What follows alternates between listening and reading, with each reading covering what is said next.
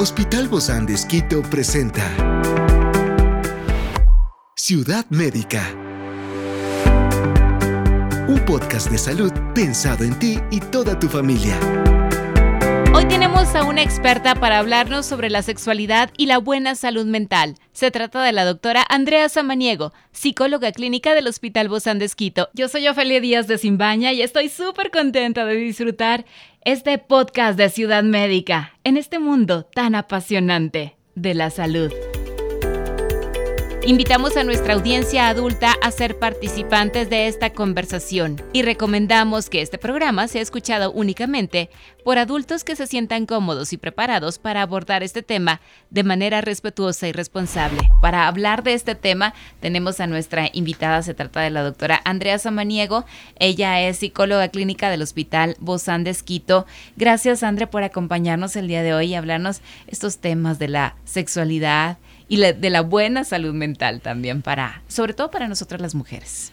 Gracias, Dofe. Sí, es un tema súper importante que no, a veces no hay muchos espacios en los cuales uno puede abordar este, esta temática por prejuicios, por ciertos estereotipos que podemos tener en torno a este tema, que a veces se han ido generando ciertos tabús, que obviamente hay que romperlos para eh, hablar con mayor libertad de lo que es sexualidad y cómo esta puede influir en nuestra salud mental. Pero siempre hay una conexión, ¿verdad?, entre la expresión saludable de la sexualidad y todo este bienestar emocional y mental que llegamos a tener. Hablemos específicamente de las mujeres en la parte femenina. Exacto, sí, hay que tomar en cuenta que el tema de sexualidad lo tenemos desde que nacemos hasta que morimos, ¿sí? La sexualidad no solo implica el acto sexual y lo, lo relacionado a la, al sexo. Actividad sexual. Sino que la, la, sexualidad implica cómo nosotros nos expresamos, cómo nosotros pensamos y en función de eso también cómo vamos generando ciertos constructos que nos van a ir definiendo en nuestra manera de actuar, de pensar y de, eh, obviamente, expresar también todo este tema de la sexualidad. Cuando hablamos de esto, ¿de qué manera una sexualidad positiva y satisfactoria puede contribuir a esa buena autoestima, a esta confianza en nosotras mismas. Exacto, obviamente si es que nosotros manejamos eh, la sexualidad de una manera positiva, de una manera, de cierta manera, eh, abierta en función de que podamos vivirla libremente, obviamente esto va a favorecer a nuestro estado de ánimo, a que nuestra autoestima esté elevada y obviamente eso nos permite una mejor conducta, una mejor accionar en función de la relación que tenemos con otras personas, con nosotros mismos. También nos genera esta sensación de plenitud, eh, esta concepción también positiva del mundo, de la vida, eliminar un poco de prejuicios, creencias que a veces nos puede limitar en función de cómo nosotros podemos reaccionar en diferentes circunstancias. También tener una, una sexualidad adecuada, positiva, si nos ayuda en todo lo que es el tema de seguridad, eh, de manejar los problemas relacionales de una manera mucho más adecuada, mucho más asertiva y obviamente tener una vivencia de la sexualidad bastante positiva para la persona y para la mujer. ¿Y cómo se da esto? Porque creo que esta sexualidad positiva y satisfactoria sí contribuye en la autoestima. Las personas creo que se sienten más libres también. No es como el tabú de no poder hablar. Todavía, a pesar de que estamos en el año 2023, todavía sigue habiendo este tema. Eh, a veces, no sé, cuando van a la consulta contigo, no sé si es tan fácil abrirse. Como tú mencionas, eh, Ofe, sí, aún lo mantenemos como un tema súper cerrado y a veces esto puede irse eh, generando no solamente desde esta instancia en la adultez, sino desde pequeños. Entonces, qué importante es que nosotros podamos promover que se hable más abiertamente del tema de sexualidad, ya que si nosotros también lo podemos hablar de esta manera, nos ayuda a prevenir un montón de situaciones futuras en función de ciertos riesgos si es que nosotros no estamos al tanto e informados en función a lo que es la sexualidad. Por ejemplo. Por ejemplo, el tema de abusos, el tema de que a veces incluso en niños pequeños, en adolescentes, tenemos tan cerrado este tema que a veces ellos no saben hasta qué punto mi cuerpo puede ser privado, hasta qué punto otra persona puede intervenir en ciertas partes privadas de mi cuerpo, porque a veces incluso en casa, desde los papás, desde chiquitos, a veces incluso cambiamos la terminología de nuestras partes del cuerpo, lo cual obviamente cuando estamos hablando de un tema de abuso sexual, sí nos ayuda muchísimo a prevenir el que los niños puedan conocer tal cual como se llaman las partes privadas de nuestro cuerpo. Entonces, qué importante ir rompiendo estos mitos, tal vez este recelo que tenemos eh, en función de hablar del tema de la sexualidad, de nuestras partes privadas, de hasta qué punto yo puedo manejarme en función de hasta qué punto, por ejemplo, abuelitos, tíos pueden acceder a, vernos y hasta qué punto también otras personas no, hasta qué punto incluso los mismos papás tienen que mencionar al niño en función de, a ver, esto es tu parte privada, ¿no es cierto? Y obviamente ir generando esta conciencia para prevenir situaciones futuras eh, que obviamente pueden ser penosas y traumáticas. Experiencias excepcionales son el motor que nos anima a trabajar por la salud integral de nuestros pacientes. Expresamos el amor de Dios para dar prioridad a la vida por sobre todas las cosas. Seguimos con nuestro compromiso, la seguridad del paciente. Hospital Bozán de a la gloria de Dios y al servicio del Ecuador no se trata de, libertinaje, ¿no? Sino esta libertad de poder hablarlo tal y como es. Sin un poco poner estos prejuicios que podemos tener en torno a la sexualidad.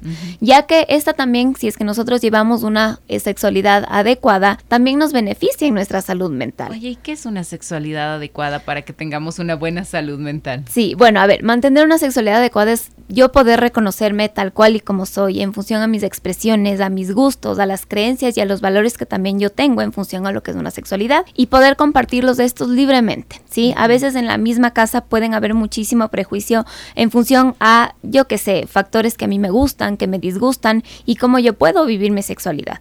También vivir una sexualidad adecuada eh, significa el que yo también tenga consentimiento en función de lo que quiero, de lo que no quiero, lo que me gusta, lo que no me gusta.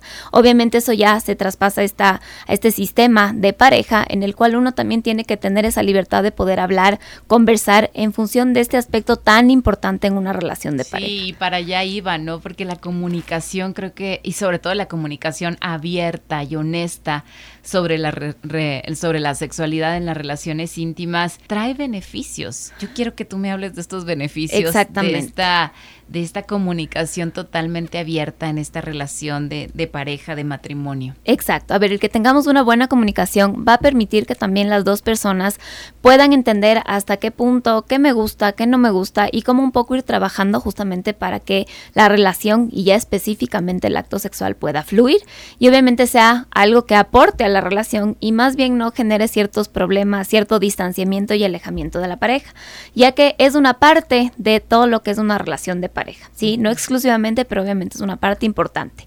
También un poco eh, acotando esto, el que nosotros tengamos una sexualidad, el acto sexual adecuado con nuestra pareja, sí nos ayuda incluso a conciliar mejor nuestro sueño porque nos ayuda a liberar eh, algunas eh, endorfinas que obviamente nos ayudan a sentirnos mucho más relajados. Ni qué chocolate, ¿no? Exactamente, más o menos por ahí. Exacto. Entonces, por ejemplo, el orgasmo, el acto sexual nos ayuda a liberar un montón de, de, oxitocina, por ejemplo, que nos ayuda un poco a generar esta conciliación más adecuada del sueño. También nos ayuda a liberar esta endorfina de la felicidad que llaman que es la serotonina, la cual nos ayuda incluso en procesos depresivos, en procesos ansiosos, justamente para un poco ir regulando toda esta, esta química cerebral que a veces está, está descompensada. Entonces, qué mejor que tal vez una adecuada sexualidad a través incluso de este acto sexual nos ayude a mejorar también nuestro estado de ánimo. Y ahí influye mucho, eh, André, esto de, de, sentirte adecuado también mentalmente, ¿no? Porque a veces habrá que resolver conflictos, habrá que hablar abiertamente, porque uno no nada más es, es, es solamente el cuerpo, es integral espíritu, alma y cuerpo. Exactamente. Todo va, unido. Entonces, para llegar un poco a esta integralidad, a que un poco las cosas, incluso en este ámbito de pareja, puedan funcionar de mejor manera, sí es importante todo este tema de la comunicación, el tema de la sexualidad, el que yo también con mi pareja pueda hablar de ciertas cosas que tal vez me ponen incómoda. Por ejemplo, lo que hablábamos de la autoestima. Si yo tal vez en mi autoestima, en mi autoconcepto, no me siento bien, obviamente eso también va a influir específicamente en el área de sexualidad y el acto sexual con mi pareja. ¿Y te refieres por ejemplo, no sé, a lo mejor unas que estamos flaquitas eh, nos queremos ver más rellenitas, las que están más rellenitas se quieren ver más flaquitas.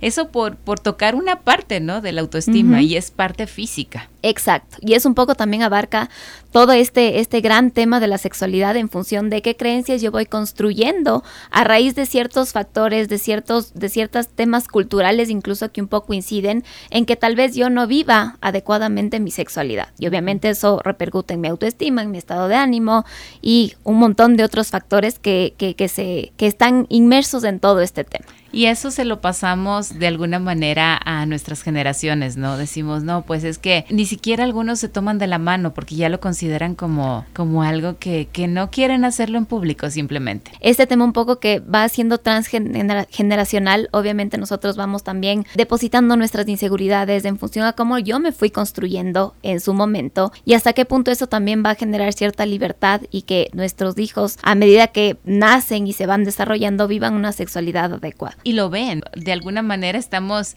educando en sexualidad también en ese sentido, porque aunque tú no, te digan, mira, esto es así, tú es lo que estás viendo, es lo que están reflejando tus papás o es lo que tú estás reflejando también a tus hijos. Y hay que un poco tal vez a ponerse a pensar, cuando tal vez nosotros éramos pequeños, ¿cuándo y cuántas veces nosotros pudimos conversar con nuestros papás acerca del tema de la sexualidad? Tal vez nunca lo hicimos, tal vez fuimos aprendiendo a medida que íbamos creciendo. La verdad no. La verdad no. Yo, yo tampoco. Sí, y eso que tal vez yo no considero que mis papás son de una generación muy antigua o de muy antes, pero obviamente no había esa apertura. ¿Te imaginas ahora se puede conversar en la radio, ahora se puede conversar en un podcast, ahora ya la gente de alguna manera, porque no en su totalidad, estamos como más abiertos a poder sentarnos, a dialogar, pero yo creo que más allá del diálogo, esta es una mm, realidad que se debe vivir con el día a día.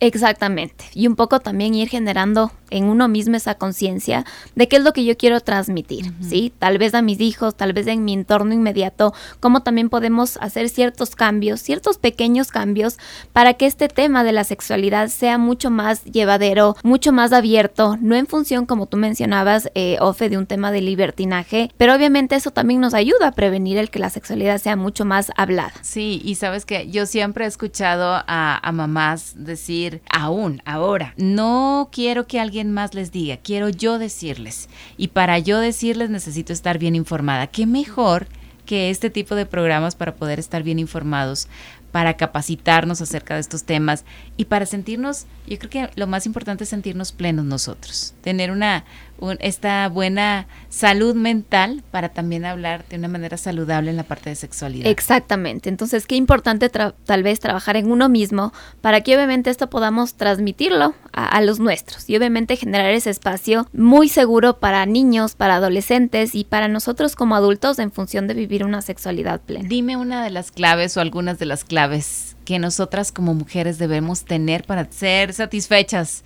en la parte mental y después poder también desarrollar muy bien de manera saludable nuestra sexualidad. Ciudad médica. Exacto, es importante que tal vez como mujeres aprendamos a conocernos, ¿sí? Aprendamos y ver también nuestras fragilidades, nuestras fortalezas, porque en función de eso uno puede decir, a ver, a mí me gusta esto, a mí no me gusta esto, tengo que trabajar en determinada situación que obviamente tal vez compromete que yo no pueda vivir de una manera adecuada, de una manera plena en mi sexualidad. Ciudad médica. ¿Qué situaciones tal vez de, antes, situaciones pasadas, situaciones traumáticas, pudieron haber marcado y limitado nuestra sexualidad en función de que tal vez ahora no la podamos vivir de una manera satisfactoria tal vez no, no lleguemos nosotros a, encontrar ese punto, pero a lo mejor ustedes. Hay ciertas, un montón de cosas que a veces un poco se nos van quedando en nuestro inconsciente, que en algún momento salen y a veces no les podemos dar esa explicación, pero qué mejor que un poco empezar a trabajar en estas, en estas situaciones o eventos que tal vez están limitando que yo pueda vivir mi sexualidad de una manera totalmente plena y abierta.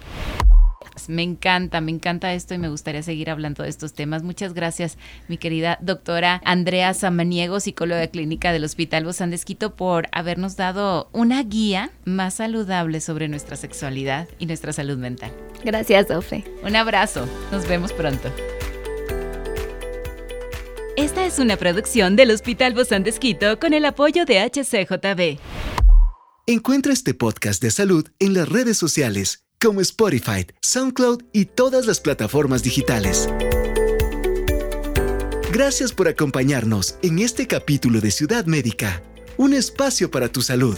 Hasta la próxima.